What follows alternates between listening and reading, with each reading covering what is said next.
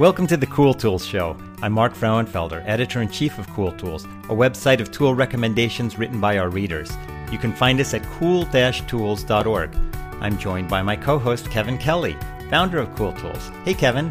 Hey, it's great to be here. In each episode of the Cool Tools Show, Kevin and I talk to a guest about some of his or her favorite uncommon and uncommonly good tools they think others should know about.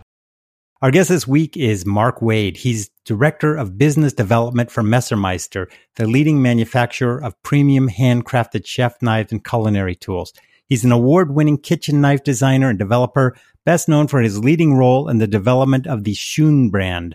A second generation knife maker, Mark began making knives at the age of 10.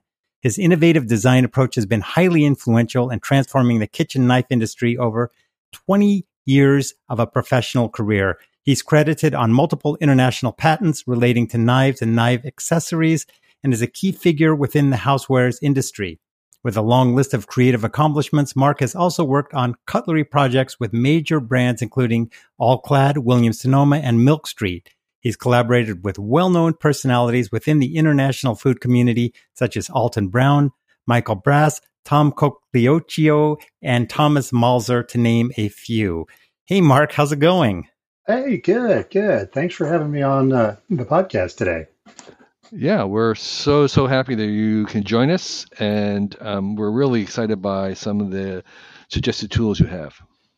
Yeah, I tried to mix it up. I mean, you have a knife guy on, so I am drinking coffee today. Usually it's drinking beer and co- talking knives, but uh, we toned it down a little bit today. uh, that sounds good. Well, I, I, I mean, I have knives. Um, I have a uh, Messermeister that uh, uh, was sent to me to check out, and uh, I cannot wait to find out how you sharpen it. Um, you're talking about the WorkSharp MK2 sharpener. I'd love to hear about uh, that sharpener and how you use it.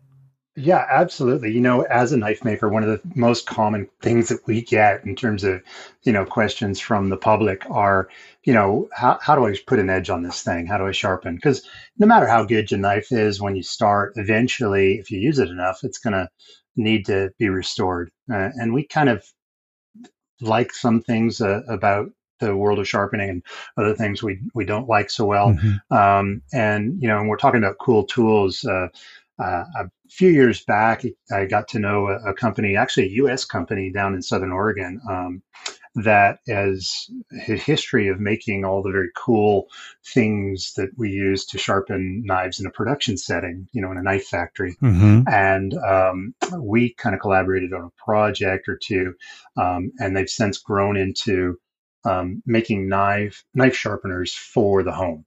Um, and they're amazing. I mean, it's really uh, it's little itty bitty versions of what we would see on a production factory floor, um, mm-hmm. and they do it very differently. And they're they're about as crazy as we are when it comes to the knife world. About you know worrying about function first, not necessarily you know the way convention says something's supposed to look or work.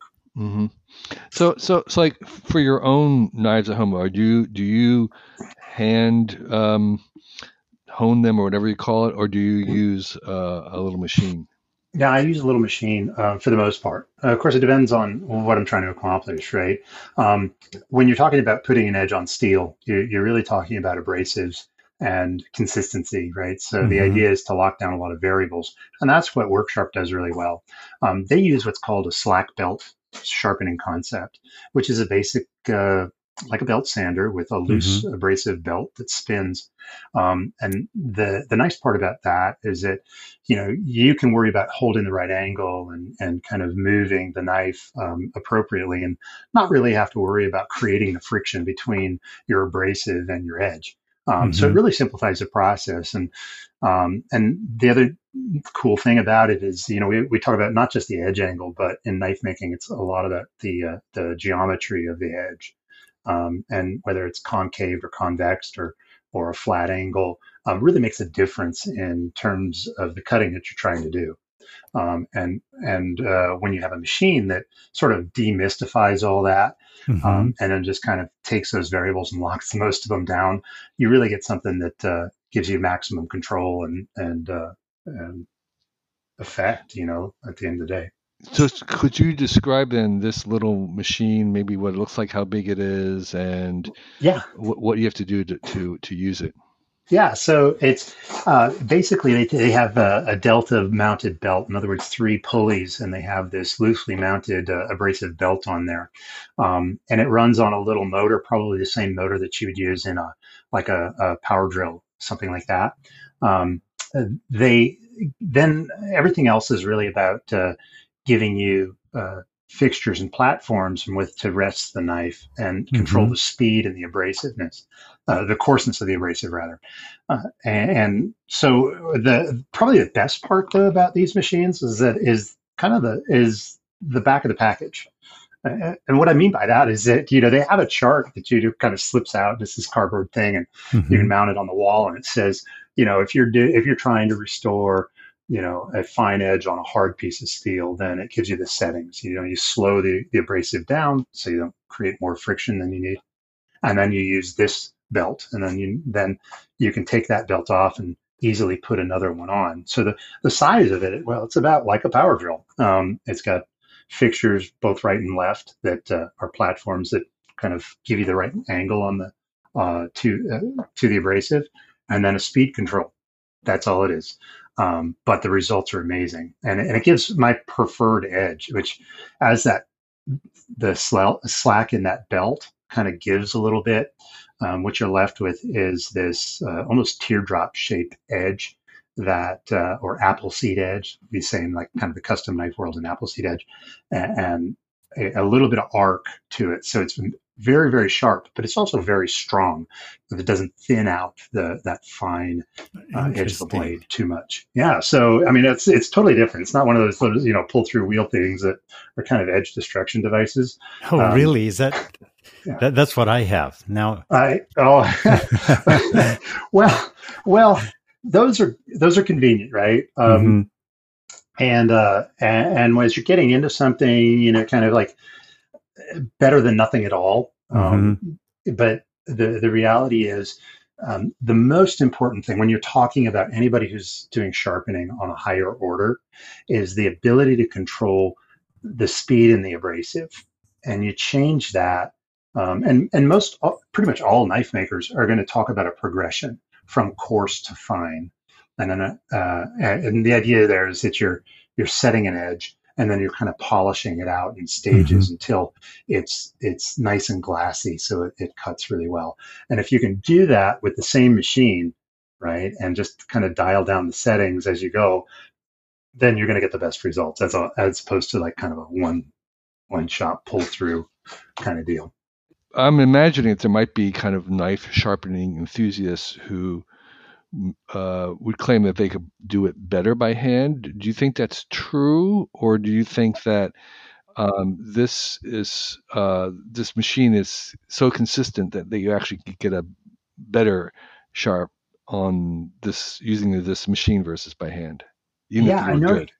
Yeah, you bet. I, I think that's true, but I, I think that's also that there are people out there who could do a better job on a stone and and honestly, I do use stones. Uh, we sell a lot of stones through our brand, um, and, and, I use them quite effectively, but on certain knives, right? Um, the, the the thing is that's probably less than five percent of the population of, of the knife using world out there um, cares enough to develop the skills to do that. Mm. I, I, learned sharpening by hand uh, in Japan, in Seki, actually, um, from masters, right? That kind of like stood over you and scowled whenever you got your fingers a little bit out of alignment or or whatever. Um, but I'm a little bit nuts, right? I've been doing this for 40 years, and uh, and, and, you know I, I, I love the craft of it. Um, so, but for the most of us, you know the uh, you know if you just want it sharp and you want it fast, and you know your wife hands you uh, you know, a block of a dozen knives. You, you don't really want to, even me, I don't, I don't want to sit there and do that over the sink for, you know, a, an hour or two. Um, and so, yeah. so a small machine that does a, an incredibly adequate job much more quickly is definitely a, a great option to have. And it's a hundred dollars, which is yeah. very affordable. And it looks, I mean, you know, it's hard to judge something by the way it looks, but it looks like a solid piece of equipment and it looks really cool. Yeah, it looks very functional because it's it's sort of uh, what's the word? Its function is transparent because of the um, exoskeleton, so Yeah. to speak. Right. Um, so, uh, so the idea is is that yeah, it's basically it's it's a belt, little tiny belt sander that's exposed, and then it's exposed because you get to change the belt as you move up to a finer grit. Exactly, exactly. And and you know, you said it, you hit the nail right on the head. It's it's about simplicity and design, and that's a theme as a designer developer of you know hand tools. Uh, that's what knives essentially all boiled into is hand tools. Um, I'm always you know motivated by the simplicity of the design, and i if it looks intuitively simple and it's approachable, then people will use it, and that's half the battle. Uh, you know, So this is called the Work Sharp Sharpener MK.2. I don't know what that is, but anyway, that's what the one you're pointing to is. Um, okay, the workshop. So tell us about another one. Oh, Um, this one another- looks cool. Yeah, it does look cool. Um, w- w- um, Mark, what else? What else you have for us? well, the, uh, the Avoquado. Uh, have you guys heard of this thing? No, No. never. Okay. So, you know, as a knife guy, I've heard of avocados, but I'm sure Yeah, this the is avocado, no, the quado, the quado. So it's funny, you know. Hey, I, I'm the kitchen knife guy, right? So I try and keep it in in my world of expertise, and um, you know, I love the Avoquado because it's designed by uh, uh, a company called Chef'n, which is a division of Taylor Brands out of Seattle, um, and they are into cool housewares and specifically kitchen solutions. Um, and uh, I've, I've had an opportunity in the past to work with the designers over there um, and they actually have this very cool little studio up on Sixth Street where the they've got you know mad scientists in the world of everything from peelers to polisher, fruit polishers, or whatever the you know the market might bear. And they had this little thing that kind of ended up on my uh, on my counter because I was uh, making guacamole at a trade show, and I've fallen in love with it. So everybody uh, everybody who asks, this is what they get: the Avoquado. Um, it's a cutting tool for make for processing avocados. Um, but uh, I, I love it from uh, as an example of really elegant design. Although it's a cutting tool, you know, it's not very hard to cut an avocado, right? so sharpness isn't a premium. What is is the the design that you need to have to be able to do all those tasks from you know m- removing the fruit to you know getting that stubborn pit out of there and all that. And while there are knife techniques for all of that, um, you know it's it's a little bit of a daunting task when you have just a razor sharp knife and you're holding an avocado generally in your hand um, without a whole lot of protection as you go at, go at it. So I've actually taken, even though I am a knife guy, I've taken my knives and set them aside. And whenever I'm processing avocado or avocados um, for this great little tool, um, the way it works is quite simply. It's got a very dull blade. Uh, I, love, I like to say uh, it's taking dull to a higher level um, that, that can pierce the skin and kind of do that initial half cut that everybody needs to make. Um, then they've uniquely put like this little set of teeth in the center of it so you can quickly grab the stone or the pit out of there and then and with the flick of a wrist just a, a little cutting loop scrapes out the fruit and it's absolutely amazing um, and i've you know avo- avocados and specifically guacamole is kind of a side hobby for me uh, Mhm. and and uh, this tool just really makes it a lot of fun. So I thought I'd call it out. I, I just think it's it's very clever, and and you know for every function there is a form that works best. And in the world of things that cut, it doesn't always necessarily equate to sharpness. Certainly, that's the premium most of the time. But um, when you're in the kitchen and, and when you know you're moving fast and doing real specific tasks, um, these things that are smartly designed to do those really really well uh, need to be you know praised for for what they are and so uh, that's one of my my personal favorites and it's only 10 bucks. and it's 10 bucks it's i mean how can you go wrong Yeah, Right? exactly. It looks great. It, it's interesting because you uh, have worked with Alton Brown, and Mhm. he is kind of decries what he calls unitaskers. that's And- right That's kind of a, a disagreement that I have with him because I have a few unitaskers, like a strawberry stem huller, that brings me joy every time I use it. And this Right. kind of looks like one of those things that when you have a, an avocado, you kind of can't wait to pull this thing out and put it to use. Uh, you, you're exactly right and and alton would probably roll his eyes and, and admonish me seriously but but you know, the the thing with cooking is it needs to be fun. You know, I remember teaching my kids how to cook, and you know, uh, even my wife, you know, trying to teach her knife skills. I've since given up. You know, they they don't really want to hear it, right? They and, and I think a good design, a good designer, looks at the user, right, and designs a tool around that. And unfortunately, in the history, at least in my world, kitchen knife world, is it's it's we look at the manufacturability of a product, right, and we make it a certain way, and then over and over we say we try and teach people how to use it correctly, and I think that's getting it upside down. I, have sort of come full circle on that and said, hey, use it how you want. I'll watch and try and make mm-hmm. a better product. Uh, so this is a good example of that. But uh, you're right, yeah. Alton. Uh, he he would not uh, he would not approve. No, but but we do. so speaking of cool design, um, and this is something that I've had some hands-on experience with, and is really cool. Is actually a, a Messermeister uh, design. It's this uh, this knife block that oh, just yeah. beautiful to look at, and tell us a little bit about it and and how it works. Yeah. Okay. Well, thank you. You can say all the nice things about it as you like because it, it is actually my design. Oh, cool. so, um, yeah.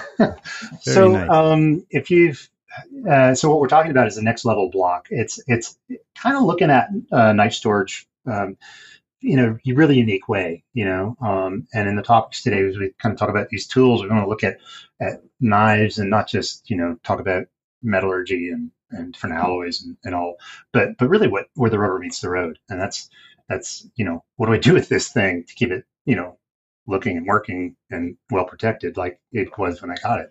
Um, so next level, uh, you know, was actually started uh, the development of that in uh, 2018, which is pre-pandemic, and that'll be pertinent here in a second. Um, because you know, from from my view, uh, every time you know, the, you, you envision the old traditional knife block that's got, uh, you know, slots cut into a chunk of walnut or, or beech or some some other hardwood.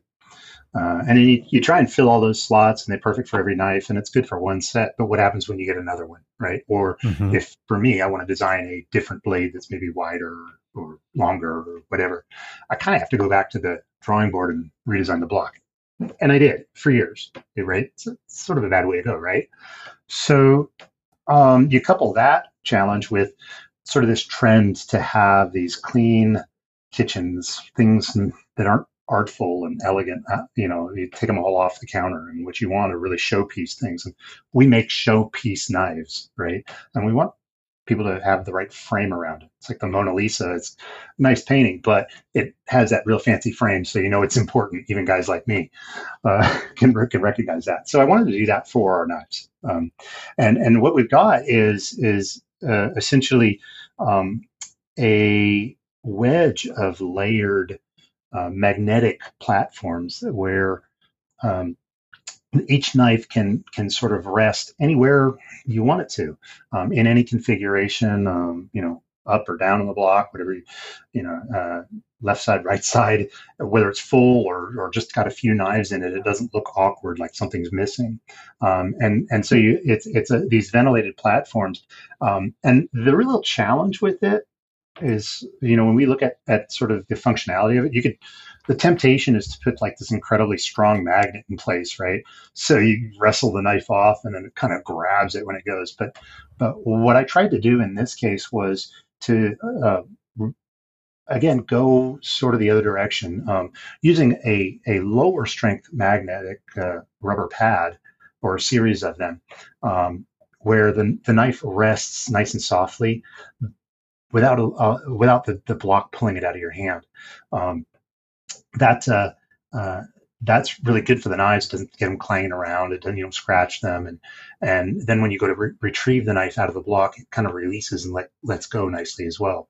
Um, uh, the the other important part about a ventilated design, and for for those of you kind of like scratching your head, what I mean there is that it, there's there's big there's uh, so a magnetic platform and a big open space that is across the entire uh, block, and then another platform, and so there's separation between each and every one of them. Um, so uh, you can see the knife, right? You can. Uh, it, it's it's a good looking piece on the counter, Um, but it also avoids another really you know notable problem of the traditional knife block, which is that they've got these dark little slots that collect all kinds of crumbs and crud uh, in them, and those are uh, perfect places for historically uh, bacteria is to grow in uh, in mm-hmm. your kitchen, um, and it's quite sure. frankly it's kind of gross. Yeah, um, yeah. So this allows you to have the uh, open to the air. It dries much easier. And I said, well, as I'm going through and drawing this up, I said, yo, you know what would be really, really cool?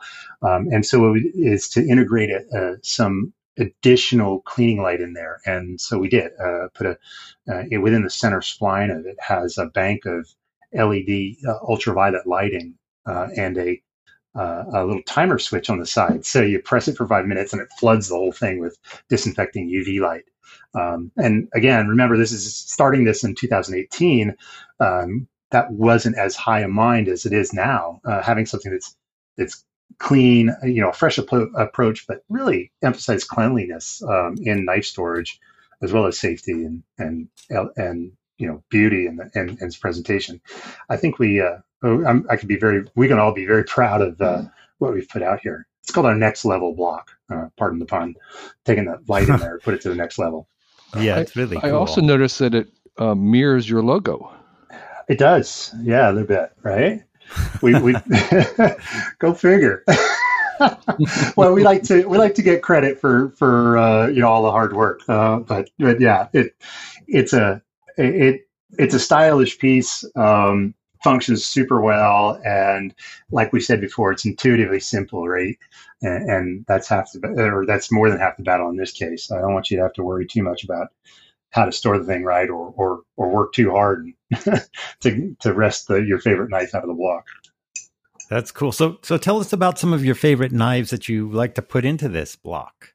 Oh yeah. Oh man. Um, so I'm, you know, I, somebody asked me recently, you know, what's uh, what knives have I bought recently? And, and, quite honestly, you know, I said, oh, geez, that's a terrible question to ask a knife maker because we don't buy knives. You know, mm-hmm. we uh, we're we're always looking for we, we make them right. If we have some mm-hmm. wild idea, we, we we make a knife and and good or bad or otherwise, it's uh, you know we're always interested in what's next. And of late, I have been all about modern materials and and, and lines and uh, our Kawashima knives um, I, I, are are kind of the hottest thing going right now. Um, and let me uh, so and, and I know this because you know I, I put one in my wife's hands and uh, you know she's always this guinea pig. I don't know if she knows this or not, but if she if she uses it, you know I'll leave it on the counter. If she picks it up and she uses it, and I find that she keeps going back to it, I know it's going to be commercially successful. Uh, uh, but um, so uh, we talked a little bit about design today and sort of that that that concept of find the form that that functions best as opposed to sort of looking at what a chef's knife for example is supposed to look like um, and then you know kind of in, adorning it from uh, from you know just from a basic knife shape to you know just a gilded basic knife shape i don't think that's good design you know, the Kawashimas, mm-hmm. what we did is I, I, I, partnered with Shoichi Kawashima, who's a, a sixth generation Japanese knife maker. Um, uh, guy's incredible. You know, they, he, he's always like me trying to find a new and better way. And um, so we, we worked on the lines a little bit uh, to create a high handled knife that, uh, that you know, put your hands in a very comfortable position, had a, a long, deep rocker to the blade, um, and was gave you a, a, big tool that was incredibly light and almost disappeared in your hands. So, you know, you look at something, you cut it, um, and and we love the form of that. And it's not conventional by any stretch, but uh, what you find is it it just naturally encourages you to be in the right spot. Uh, uh, on the knife for um, and and that was kind of the, the kickoff point but then we said okay well we're going to go crazy with modern design here. Um, we have to have to have to use the the newest bestest modern materials and and what i'm always talking about these days is is powdered steel um, so when i when i say powdered steel I, I get like these blank looks or sometimes people nod and they think i'm talking about some kind of coating uh, you know but it, it, it's not that at all. It's uh, what it is you guys know powdered steel at all? No, I mean no i don't. tell us about it.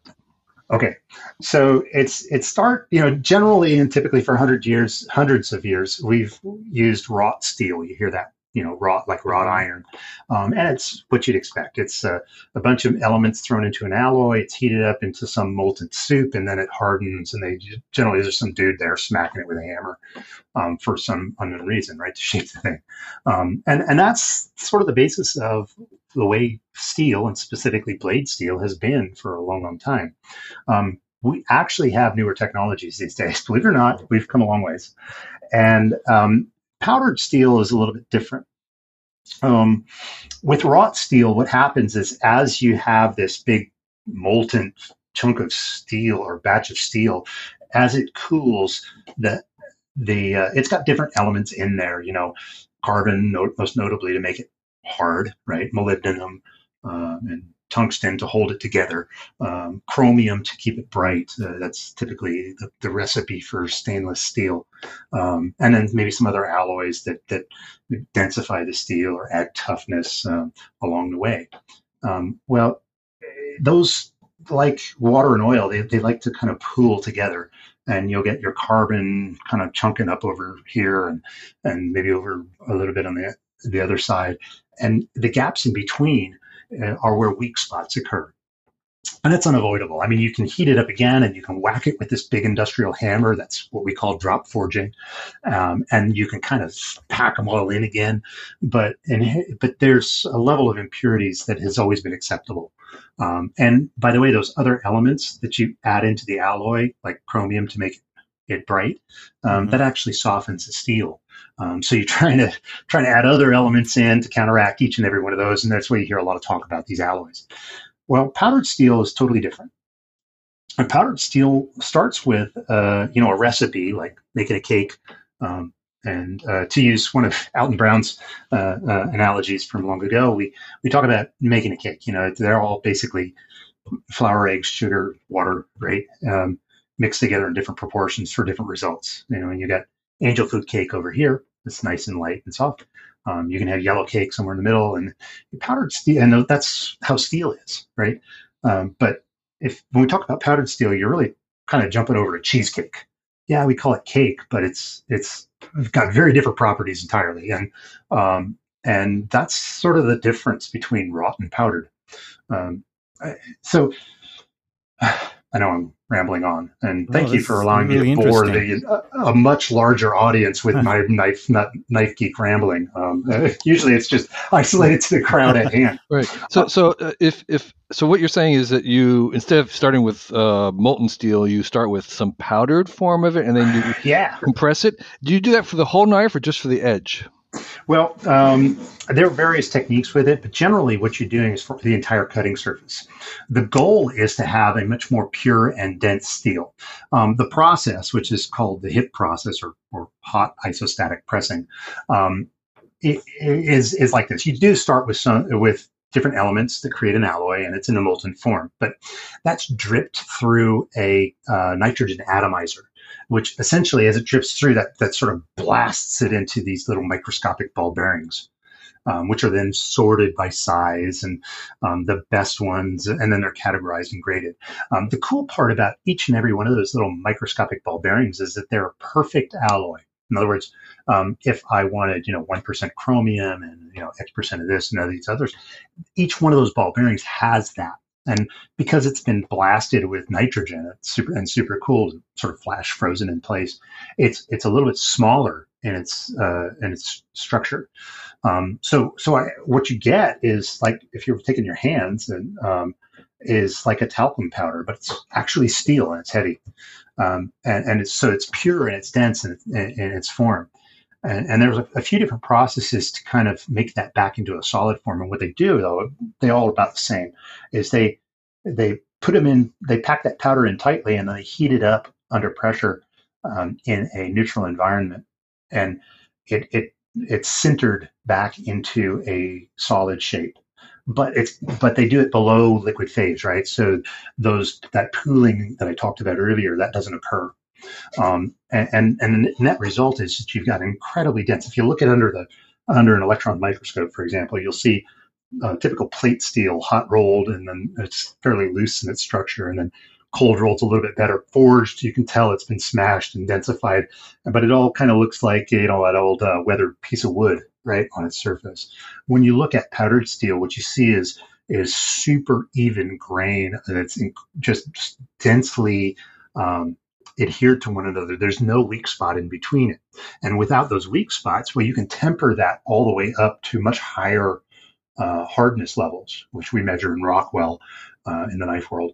Um, and and so what you end up with is is a steel that's not only harder, which holds an edge much much longer, um, but it actually is a little bit tougher in that it, won't snap or it won't, um, you know, so you can keep it pliable and it it, it uh, it's it, it, doesn't have that brittleness that we generally associate with hard steels, um, and that is kind of the holy grail, right? For a knife maker, you want to have that exquisite edge that kind of comes up and stays there, and you really don't have to do much uh, to keep it. Um, so that's really the secret. And our so our Kawashima knives, that's we went through all the trouble to to go and do that. And and what we've done instead of using that really really, you can imagine it's not cheap. Um, so what we do is a little Japanese trick um, in cladding steels. They call kusumi steel, where you take a uh, maybe a less expensive but bright steel, uh, and you put that on the outside of a of a center core of this uh, super gold powdered steel, and uh, and and so you kind of make a little steel sandwich out of it. Uh, that when when you gr- taper grind the sides, they that that cutting edge is exposed. So no matter how you use that knife, all the way through to if you were to, you know, grind it away to a tiny little toothpick, you'd always have that best cutting edge that uh, money could buy.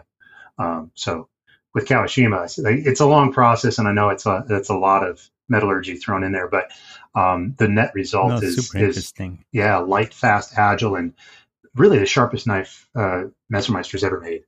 Um, we're pretty proud of them. Is that what leads to this really interesting edge that looks like? Uh, mm-hmm.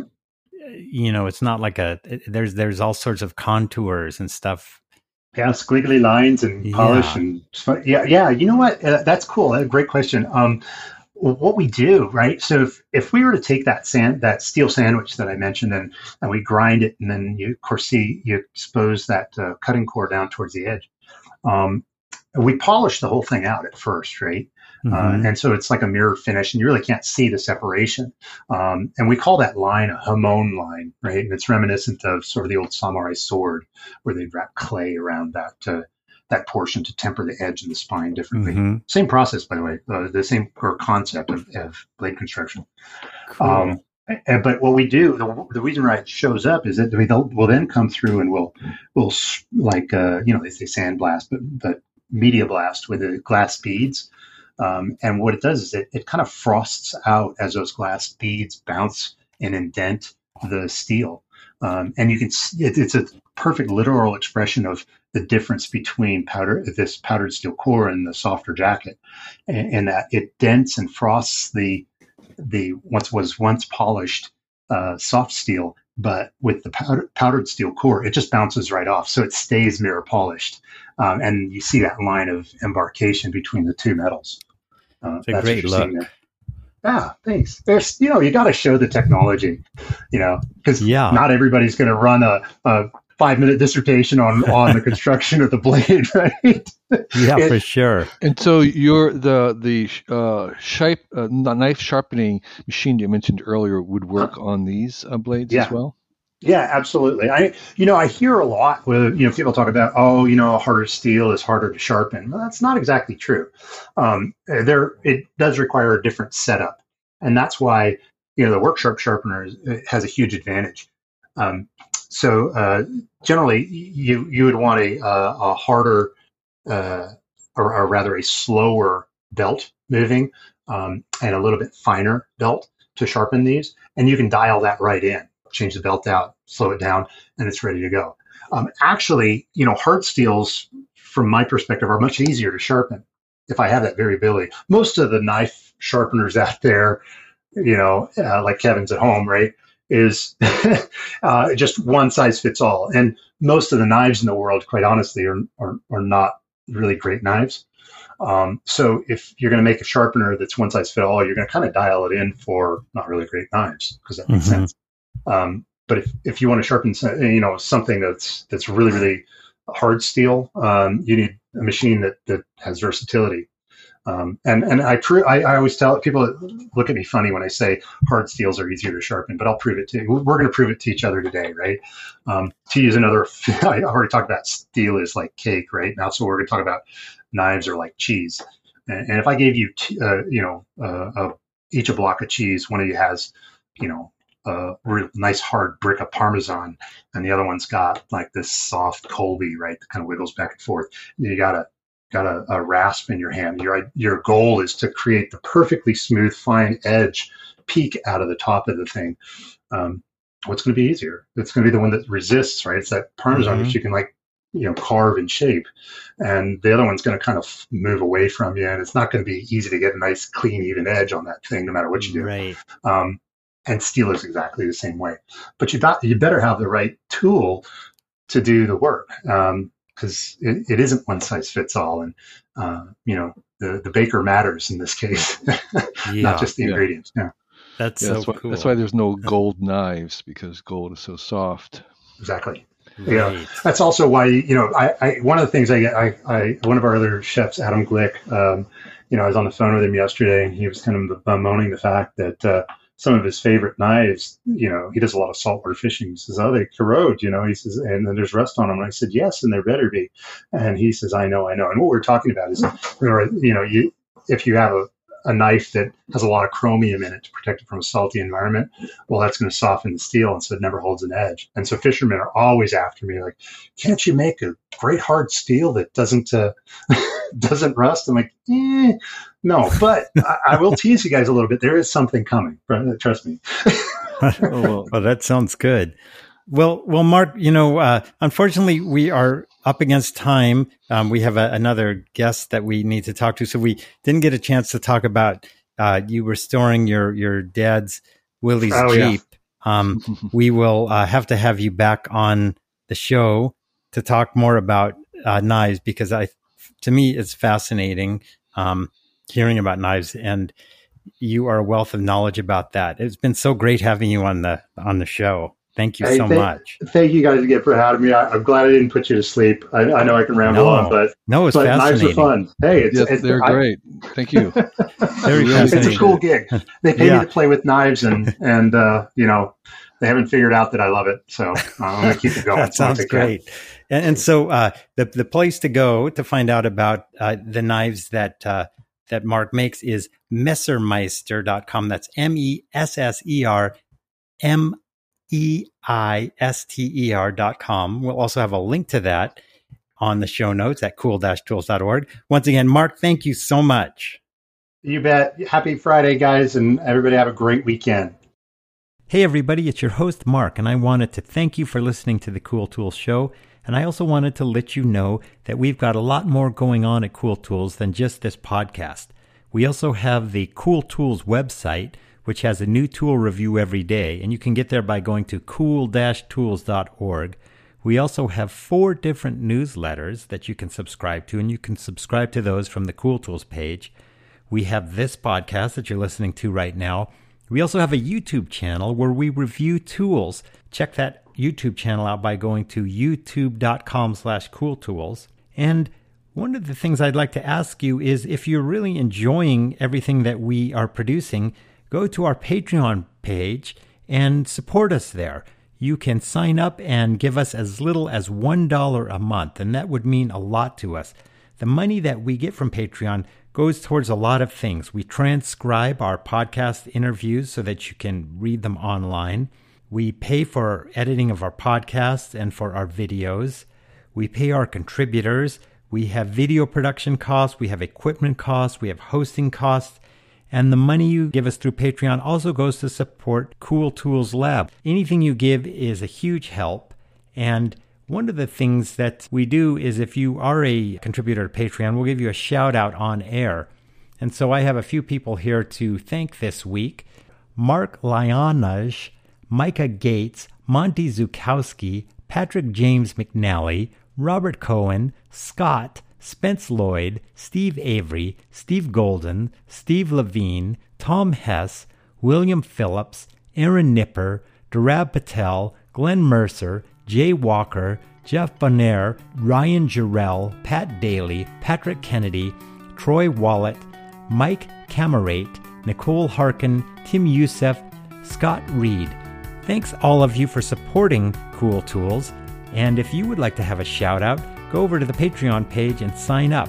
And thanks for listening to the Cool Tools podcast. We'll see you next week.